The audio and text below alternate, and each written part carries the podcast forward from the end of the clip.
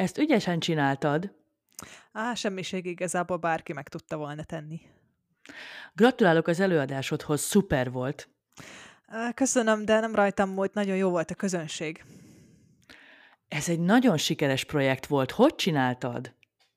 Hát az van, hogy már igazából az elején nagyon szerencsém volt.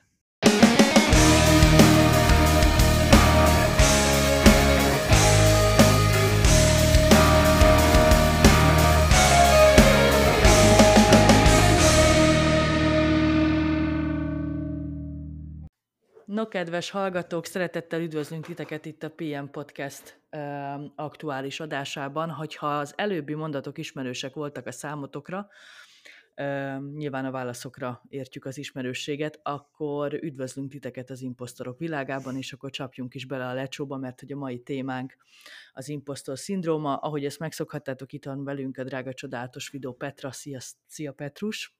Szia Adri, sziasztok! És itt vagyok én jó magam is. Öm, na szóval, összegyűjtöttem pár dolgot, amíg itt készülődtem erre a dologra. Az az érdekes, hogy én ezzel a kifejezéssel egyszer egy ügyfelem kapcsán találkoztam először, és akkor mondta nekem, hogy tudod, ilyen impostor szindróma, hogy tiszta, hogy azt hiszem, hogy... És így hirtelen nem is tudtam, hogy miről beszél, aztán akkor utána néztem, és én nagyon, én azt gondoltam, hogy ez egy ilyen, hát, hogy így tudod, ez is egy kicsit így túl van színezve, hogy ennek azért olyan nincsenek olyan mélyebb alapjai, de hogy így utána olvastam, ez konkrétan egy valós pszichológiai jelenség, mint olyan, és gyakorlatilag ö, arról van itt szó, hogy, hogy ugye ezek a mondatok, amik visszacsengenek, ez a nem nagy dolog, bárki meg tudja csinálni, stb. stb., amiket ugye az előbb taglaltunk, és ezek a mondatok azért születnek meg, mert ez a bizonyos valaki, aki impostor szindromában szenved, folyamatosan attól fél, hogy kiderül az, hogy ő valójában nem érte ahhoz az adott dologhoz, és ő teljesen alkalmatlan rá. Úgyhogy ezről fogunk beszélni nálam az életemben soha nem fordult elő, hogy impostornak éreztem magam. Ezt még azt tudom, hogy miről, miről van szó. Nem, nem hát nyilvánvalóan, nyilvánvalóan nagyon sokszor előfordul. Például nem tudom, két napja is azt éreztem, hogy így nem, nem, nem értem, hogy miért, miért vagyok én ebbe a pozícióba, amilyen munkát most éppen végzek, mikor semmit nem értek hozzá, úgyhogy ezek a, ezek, a, ezek a gondolatok, ezek abszolút visszatérőek. És igen, ahogy mondtad, ez egy, hát nem egy hivatalos diagnózis így a pszichológiában, de, de egy jelenségnek abszolút elmondható, és ugye ez egy ilyen nagyon komoly formája a, hát a, a saját magunk tehát amikor saját magunkat ugye kétségbe vonjuk, Igen. a saját magunk képességeit és készségeit, és hát ugye ez, ezzel az imposztor szindrómával például ugye szorongás és depresszió nagyon szorosan összekapcsolható, tehát a szorongást azt én abszolút alá tudom írni, hogy ha, ha, ha egy ilyen, ilyen gondolat előjön, akkor az, az abszolút az összes fizikai tünetét tudom produkálni. Uh-huh tehát a, a, a nyak, váll, hát befeszül, felhúzom a vállam, görcsösen hm. gépelek, stb. fejfájás. Tulajdonképpen egy olyan alkalmatlansági érzés, amikor bármit is csinál az adott illető, bármilyen sikereket is ér el, vagy bármilyen sikeresnek tűnik a külvilág ö, szemében, vagy a külvilág számára, valójában ő a saját teljesítményével sosem ö, elégedett, vagy soha nincs megelégedve.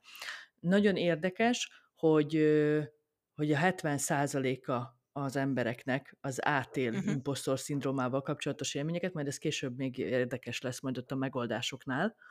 Uh-huh. És az is szintén érdekes, hogy a kisebbségi rétegek, a hátrányos helyzetűek, férfiakkal szemben a nők, és érdekes módon az emberek csoportját általánosságban nézve a tanult és diplomás réteg az, aki ezeket gyakrabban megéli.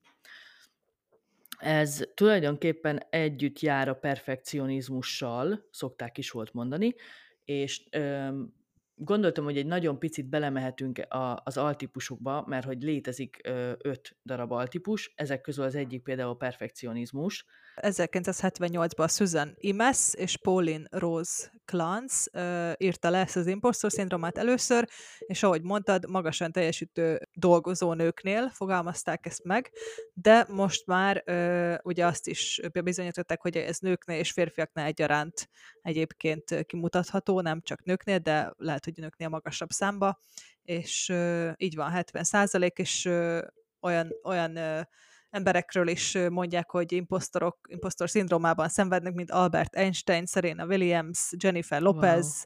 Tom Hanks, tehát hogy mennyire érdekes, uh-huh. hogy amúgy az egész világ számára ők így a, a top sikeresség és, és minden, és mégis ők úgy érzik, hogy jogtalanul vannak abba a pozícióba, ahol, ahol és vannak.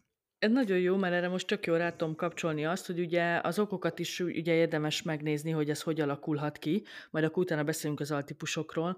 Öm, uh-huh. Mert hogy, a, hogy nyilvánvalóan a gyerekkorban szokás szerint menjünk vissza. Tehát, hogy hol, hol, hol máshol? máshol? Hol máshol, hát ez ilyen. Szóval a gyerekkorban kezdődik ez is. A kreativitásunkat, vagy a máshogy gondolkodásunkat, ha ö, nem megfelelően ö, kezelték, vagy, vagy hogyha tanárainktól nem kaptunk elég bátorítást, esetleg szidást kaptunk azért, mert, mert valamit máshogy szerettünk volna csinálni, a kreatív ötleteink lettek nyomba, a csirájába elfolytva, kevés dicséretet kaptunk, akkor simán ki tud ez alakulni, hogy ugye nem tartjuk magunkat alkalmasnak egy csomó mindenre, és nagyon érdekes, hogy ugye hát Jennifer Lopez, Tom Hanks, ahogy mondod, a művészek és a kreatív szakemberek között rendkívül erős az impostor szindróma uh-huh. megjelenése, mert hogy gyakorlatilag nekik nincs egy objektív mérce, egy objektív mérőszám, uh-huh. amihez ők ugye tudják kapcsolni magukat, hogy akkor ez most elég jó volt, ez most, ez most Aha. közepes, vagy ez most nagyon jó, és ebből adódóan nagyon sokan küzdenek ebben a, ezekben a foglalkozásokban impostor szindrómával.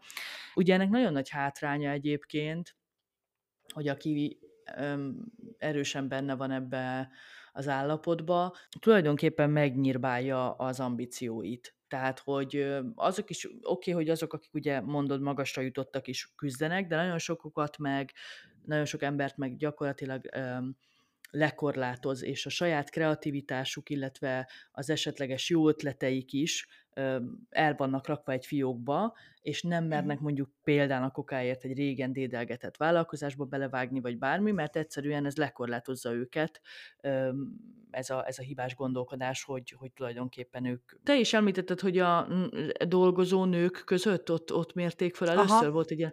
Például akik high-tech területen dolgoznak, mert uh-huh. ugye talán ott sem annyira jellemző a női munkaerő, illetve az első generációs főiskolai vagy egyetemi tanulmányokat végzők, tehát akiknek a családjában ugye ők uh-huh. végeznek egyetemet elsőként, ők náluk is jellemző ez, a, ez az impostor szindróma. Azért kérdeztem erre vissza, mert az egyik altípus, az az úgynevezett superwoman, vagy supernő, aki tulajdonképpen többet és keményebben dolgozik mindenki másnál, tehát ha például sokáig ben kell maradni, be kell fejezni egy munkát, akkor ez nem probléma, és mindezt azért csinálja, mert így nem derül ki, hogy ő alkalmatlan, mert nincs rá idő, mivel hogy állandóan sokkal többet, sokkal magasabb uh-huh. szinten produkál, vagy, vagy magasabb uh-huh. szinten prezentál dolgokat, és rak le az asztalra, mint mások.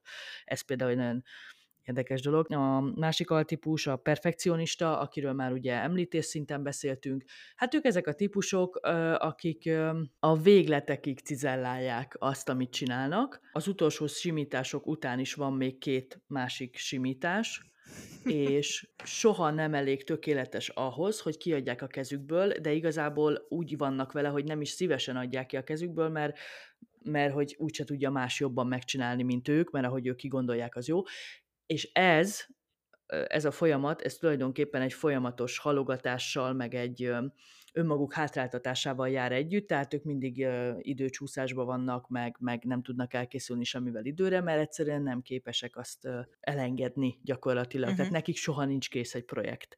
Ö, uh-huh. Van a született zseni. Hát gyerekkorában úgy szokták rá mondani, hogy ennek a gyereknek minden elsőre sikerült. Nem nagyon voltak neki kudarcélményei, ami tök jó, mert gyönyörűen menetel az életébe, de amikor már a felnőtt szituációkba bele kell kerülni, tehát mondjuk az iskolába gond nélkül vette az akadályokat, kevés tanulással nagyon ügyes volt, stb.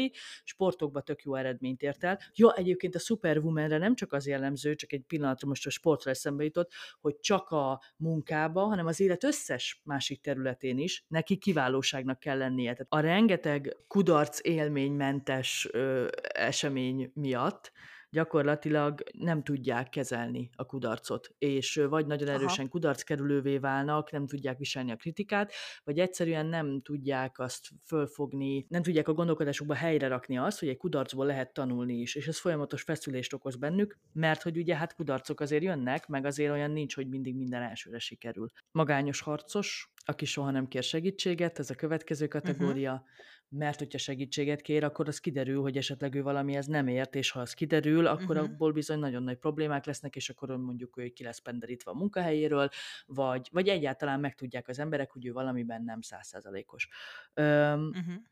Magányos harcos, tök tetszik egyébként, jó kis megfogalmazás. Ö, és akkor van a szakértő, akinek pedig, ez az utolsó kategória, amit találtam, tulajdonképpen ő az, aki mindig tovább képzi magát, aki mindig e, megcsinál még egy, elolvas még, még két könyvet, és sosem érzi úgy, hogy egy témában jó lenne, és folyamatosan attól fél, hogy ki fog derülni, hogy valamilyen fehér foltja van. És amikor mondjuk szakértőnek nevezik, mert egyébként valós alapokon nyugszik a százszázalékos tudása, akkor meg állandóan megijed, hiszen ő nem szakértő, hiszen még ezt meg ezt nem tudja erről a témáról, vagy ennyire mélyen. Valójában azonban már egy nagyon erős, magasan százszázalékos tudással rendelkezik, csak ő ezt nem látja át, és, és ezért ezeket hárítja mindig, amikor mondjuk viccesen vagy nem viccesen, tök mindegy szakértőnek nevezik egy témában, mert nem tudja azt elfogadni, mert folyamatosan azt érzi, hogy még többet, még kell, uh-huh. még ez nem elég. Hát szinte minden ö, altípus igazából arra koncentrál, tehát van egy 100 százalék, és ők mondjuk 90 vagy 95 százalékon vannak, akkor ők arra a maradék 5 vagy 10 százalékra fókuszálnak, ami még ugye nincs meg, vagy amiért még tanulni kell, vagy még amiért gürizni kell, vagy hogy ez az Excel file nem tudom, tökéletes legyen, és nem férhet bele egy hiba se, vagy egy, egy elütés se. Igen. Holott, ha visszanéznének, hogy basszus már 90 százalékon vagyok, az azért nem olyan rossz, ahelyett ők ugye a, a hiányosságra fókuszálnak, csak ez így igen. Így ezt akartam hozzáfűzni. Erre hadd csatoljam azt hozzá, nagyon jó, amit mondasz, hogy ez is egy tipikus tünet, hogy ha kudarc éri őket, akkor ö, nyugodtan mondhatjuk úgy is, hogy minket.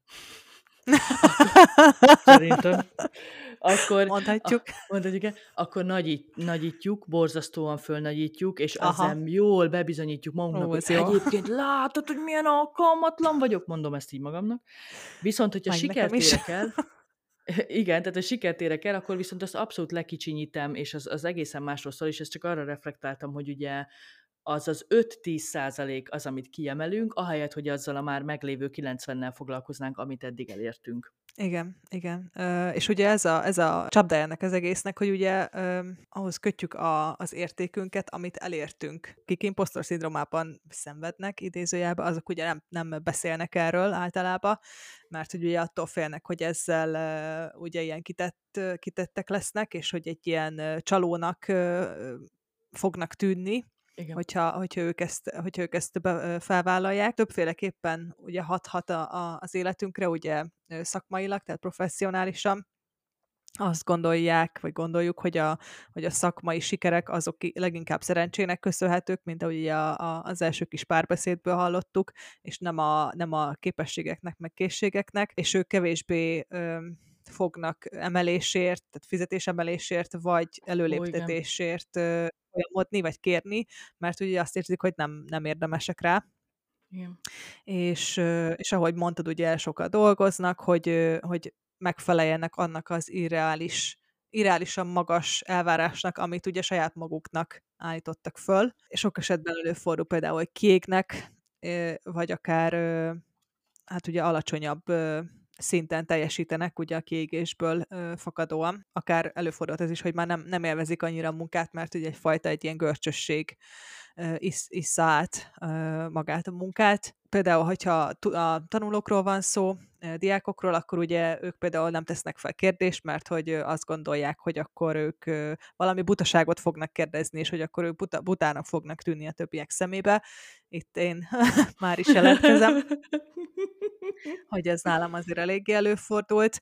Ugye a párkapcsolatokra is kihat. Na, és ez egy érdekes téma, mert uh, itt egy anyukkával ülök, és uh, a következő uh, példa, amit akartam hozni, hogy például a, uh, hát a, arról van szó, hogy a legtöbb szülő is uh, sokszor úgy érzi, hogy ő nem, nem elég felkészült ahhoz, hogy, hogy gyereket vállaljon, vagy hogy uh, felneveljen egy gyereket. Jó, de mennyire? Nem tudom, ne, hát szülői döntéseket nehéz hozni, vagy Persze. attól félnek, hogy, hogy romba döntik a gyerekük életét. Jó, minden nap, minden nap. Tehát, hát hogy ne? A napi szinten azon agyalok, hogy most hány traumát raktam bele az elmúlt egy hétbe a gyerekebe, amit majd 40 évesen sziológussal kell kibeszélnie. Ö, persze, hát meg mikor kisbaba, érted? Tehát, hogy totál, főleg az első gyerek, mondjuk nekem nincs másik tapasztalatom, hát én örök első gyerekes anyuka vagyok, de hogy, tehát, hogy ez a fogalmad nincs, hogy mi történik, és akkor hallgassál az ösztöneidre. Ezt tudod, ez olyan, mint a receptekbe, hogy érzésre adjunk neki sót, meg, meg a, amennyit felvesz, tudod, ez, ez pont ilyen, hogy hallgass Aha. az ösztöneidre. Figyelj, olyan hormon cunami van, azt se tudod, hogy mi van. Tehát, hogy ö, ott nem csak impostor szindróma van, ott aztán minden van, de tény és való, hogy napi szinten tényleg azt kell mondanom, hogy én amúgy is ugye elemzős, analizálós, agyalós vagyok. Nagyon átgondolok mindent, amikor egy témáról beszélgetünk, és nagyon nehéz, amikor így váratlanul érnek ilyen kérdések. Általában azért nem szoktam nagyon mellélőni, de utólag, tehát ez is egy ilyen tipikus vonás, szerintem, bár ezt így nem olvastam sehol, de ez az én kis saját tapasztalatom, hogy így utólag mindig korrigálom a beszélgetést, hogy hogyan lehetett volna jobb és nem csak a gyerekemmel, Aha. hanem másokkal is mondjuk lefolytatok egy kommunikációt, és akkor az úgy fontos, vagy az úgy számít, hogy ott hogy beszélek, és jó, meg oké, okay, meg minden, de akkor utána még korrigálom, három-négy napon keresztül pörgetem a fejembe, hogy az hogy lehetett volna másképp, ott, ott azt jobban lehetett volna, ott egy kicsit így, meg úgy, meg amúgy is igazából, csak magamnak okozok ezzel feszültséget. Azt szoktam mondani, hogy a gyerekünk az azért választ minket, mert neki is dolga van velünk, tehát amit mi puttonyt, meg csomagot neki összepakolunk, az ő arra képes lesz, hogy ezt ő elcipelje, és azt ő majd idővel kipakolja, vagy kitisztítja. Mi meg a legjobb tudásunk szerint igyekszünk pakolni a fiókjaiba, de abszolút jelen van kérdésedre a válasz, igen, tehát hogy szerintem nagyon uh-huh. sokat szoktunk ezen agyalni.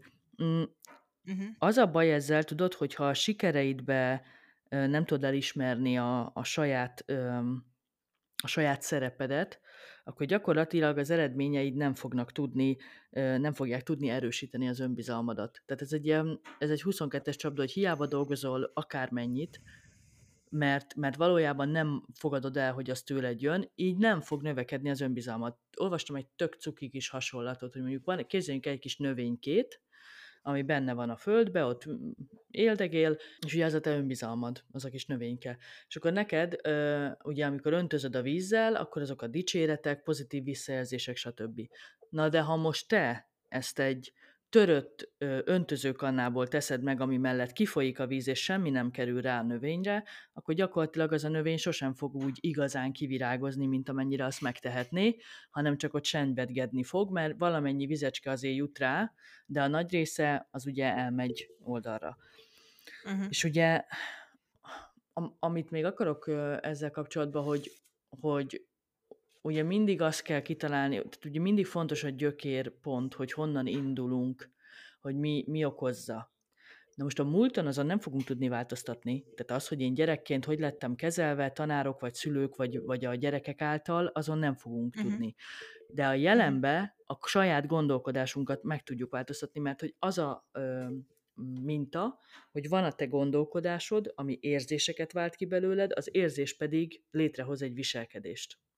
Tehát legelső sorban a gondolkodásodat kell megváltoztatni, és hogyha az ember elkezdi figyelni magát, akkor azok, akik, meg mi, akik impostor szindrómával rendelkeznek, vagy megélik ezt a jelenséget, azok tetten tudják érni, hogy hol vannak ilyen hibás gondolatmenetek, amikből érzés lesz, és abból pedig ugye viselkedés. Mondjuk van egy példaképed, de mindegy, ha most sportolsz, vagy nem, nem is kell mondjuk szakmát nézni, tök mindegy, munka, vagy sport, vagy szabadidő terén van egy példaképed. És nagyon sokszor azt csináljuk, hogy elkezdjük ugye, tehát azért van a példakép, mert hasonlítod magad hozzá.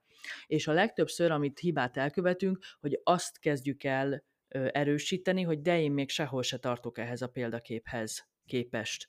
És itt nagyon fontos, hogy ez a hibás gondolkodásmenet, ez meg tud úgy változni, hogyha te elkezded azt nézni, hogy hogyan jutott elő odáig, ahol most tart. Tehát a példaképet nem arra használom, hogy én attól rosszul érzem magam, hanem megnézem, hogy milyen karrierpontok voltak, hogy ő ilyen végtelenül sikeres lett, mik voltak azok a fő mérföldkövek, amiket ő meglépett, esetleg mit tanult, vagy stb. Tehát ő pontosan az ő kis ö, nyomvonalát lekövetve ö, a folyamatot kezdem el figyelni, megnézem, hogy milyen hasonló vonásokkal rendelkezik az az adott ember, ha, mint én, tehát hogy biztos vannak hasonló tulajdonságaink, ha például ugyanabban a szakmában vagy sportákban jeleskedett ő is, ami minket érdekel, és hát megnézem, hogy az esendő tulajdonságai, tehát hogy hajlamosak vagyunk azt gondolni, hogy azok, akik akikkel összehasonlítjuk magunkat, vagy akiket jobbnak ítélünk meg, nem is feltétlenül kell példaképekről beszélni, csak mondjuk a munkatársadról, akiről azt gondolod, hogy ő sokkal menőbb nálad,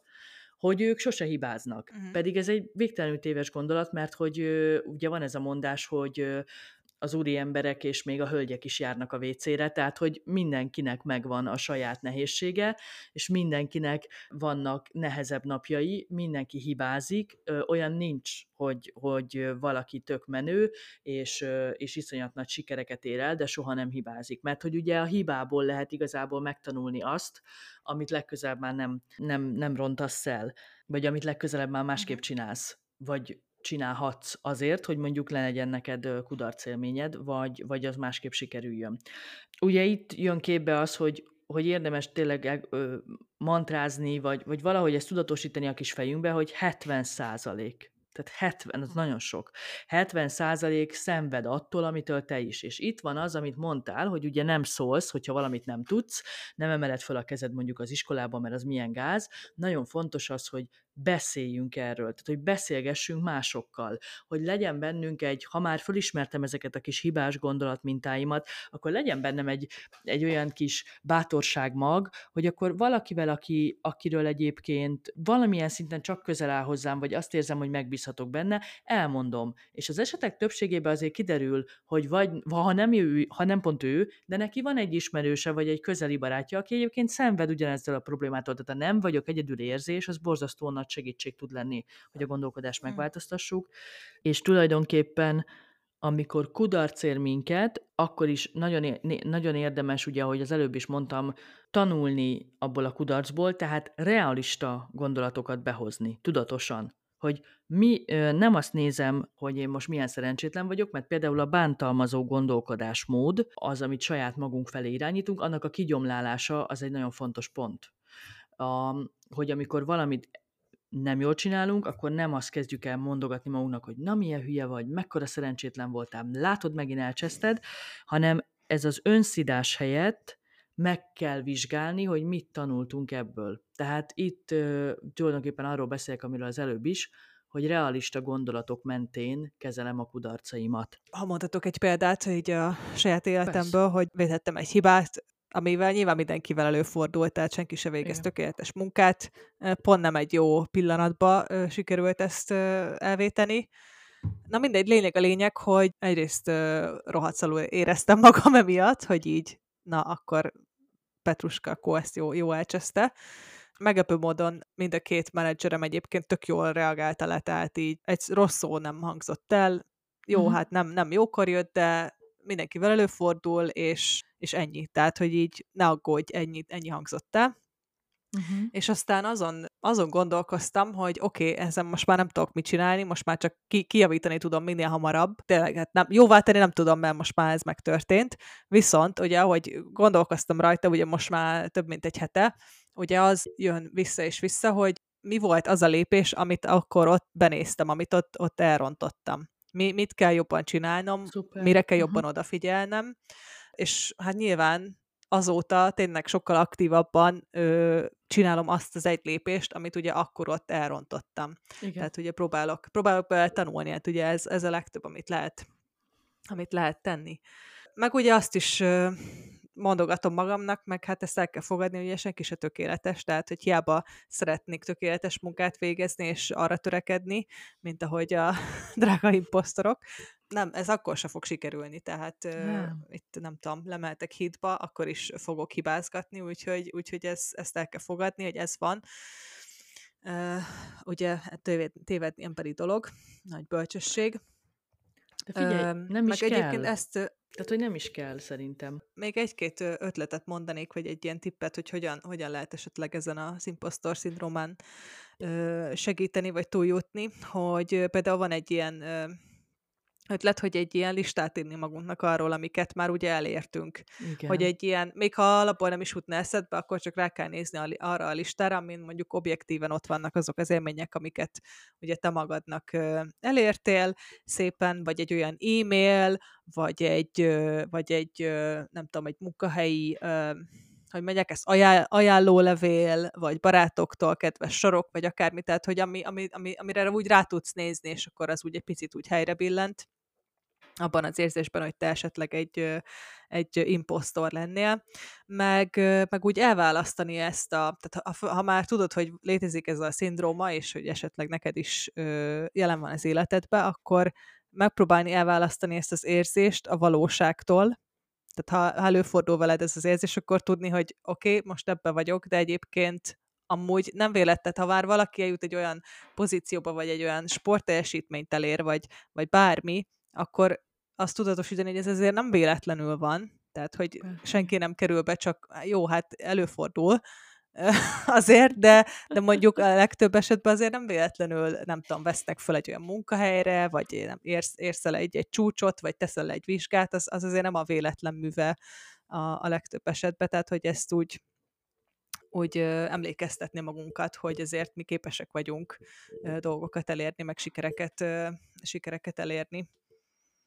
Hát és igen, és ne, a másik dolog, hogy ugye ne, ne is hagyjuk, hogy ezek olyan szinten lekorlátozzanak minket, hogy például a, az egyik altípus volt ugye a szakértő, aki bár teljesen mhm. fel van készülve, de konkrétan nem küldi el az önéletrajzát olyan állásokra, amiről az ő meggyőződése szerint ö, nem, nem volt, nincs eléggé felkészülve. Miközben tehát, hogy nagyon fontos, hogy a lehetőségeket se vonjuk meg magunktól, mert az, hogy elküldünk valahova egy önéletrajzot, vagy mondjuk, nem tudom, jelentkezünk bármilyen klubba, ahova úgy gondolj, egy sportklubba, vagy, vagy egy főzőtanfolyamra, tök mindegy, az, azon nem múlik semmi, mert úgyis csak majd, ahogy tesszük a dolgot, és ahogy csináljuk, úgy fog kiderülni, hogy valójában tulajdonképpen az fog kiderülni, hogy mi az, amin még dolgozni kell. És itt, amin, amin dolgozni kell, ugye az nagyon fontos, hogy ezt így, ebből a szempontból kell megközelíteni, hogy ezen még dolgozni kell, nem pedig mint egy ilyen önbántalmazó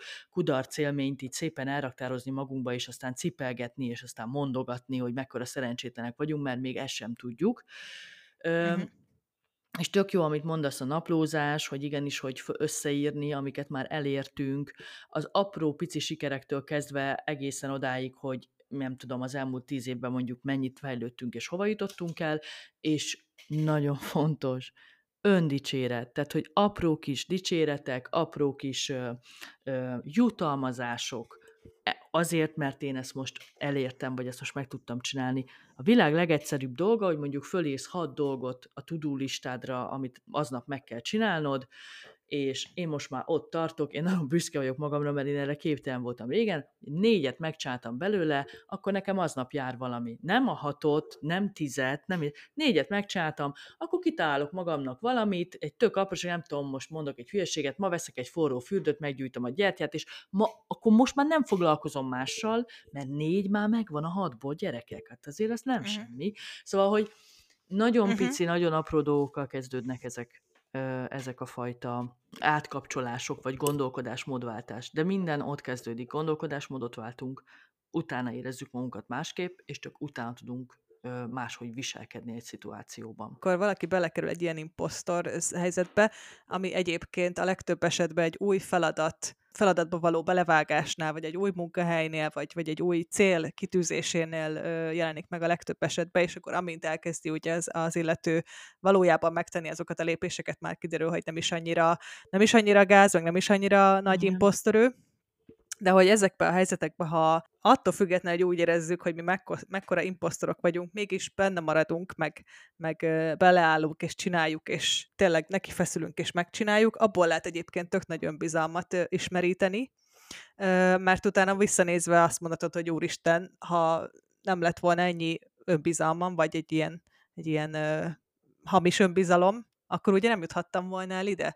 Tehát most uh, itt az adás előtt pont a barátomnak a szüleivel beszélgettem, és ők mesélték el, mondtam nekik, hogy felvesszük a podcastet, és mi lesz a téma, Uh-huh. És mondták, mert hogy ők ugye beszélnek franciául meg angolul, hogy ők mikor fiatalok voltak, akkor bevállaltak egy ilyen eseményt, de egy olyat, mint egy ilyen, mint egy mint az Európai Unióba, tudod, így Brüsszelbe, hogy ilyen szinkron tolmács, hogy így angolról wow. franciára, franciául angolra, és hogy valami tök durva ilyen technikai nyelven, ugye szókincsel, meg minden, és hogy így mondták, hogy egy ilyen ötcsillagos hotelben voltak ilyen nagyon-nagyon fontosnak tűnő emberekkel, ők ugye tök fiatalok, és hogy ők is azt érezték, hogy így mit kerestek itt, hogy ezt ők hogy fogják ezt végigcsinálni, és hogy tényleg ez, ez nem, nekik itt nincsen helyük, és akkor ők is úgy érezték, hogy ugye imposztorok, és, és, aztán, és aztán valahogy megcsinálták, tehát mondták, hogy konkrétan 15 percenként váltották egymást egyik fülökön be, a szájukon folyt ki a másik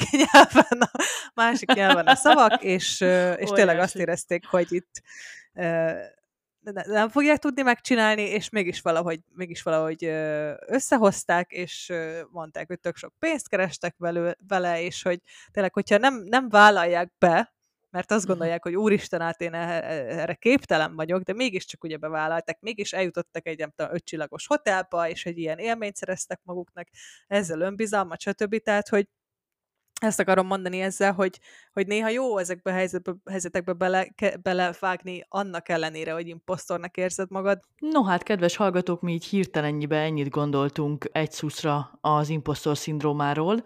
Hogyha magatokra ismertetek az altípusok között, akkor, és vagytok elég bátrak, akkor írjátok meg nekünk kommentbe. Majd én is kigondolom, hogy én melyik vagyok, mert biztos, hogy valamelyik, de az is lehet, hogy valami hibrid. Úgyhogy írjatok kommentet, az Instagram oldalunkon Podcast PM néven, a Facebookon pedig PM Podcast néven megtaláltok minket. Engem coachinggal lehet zaklatni a revenantcoaching.com-on, és ugyanilyen néven fut egy Facebook csoport is, ahol egy kis támogatást, meg biztonságos környezetet igyekszünk nyújtani egymásnak. Petrához is lehet személyesen fordulni, privát üzenetben nagyon szívesen segít bárkinek, aki kicsit el van akadva, vagy vannak kérdései így önismeret, önbecsülés témakörében. Keressük az egyensúlyt. És ez így van. Köszönjük szépen a figyelmet. Sziasztok! Köszönjük, sziasztok!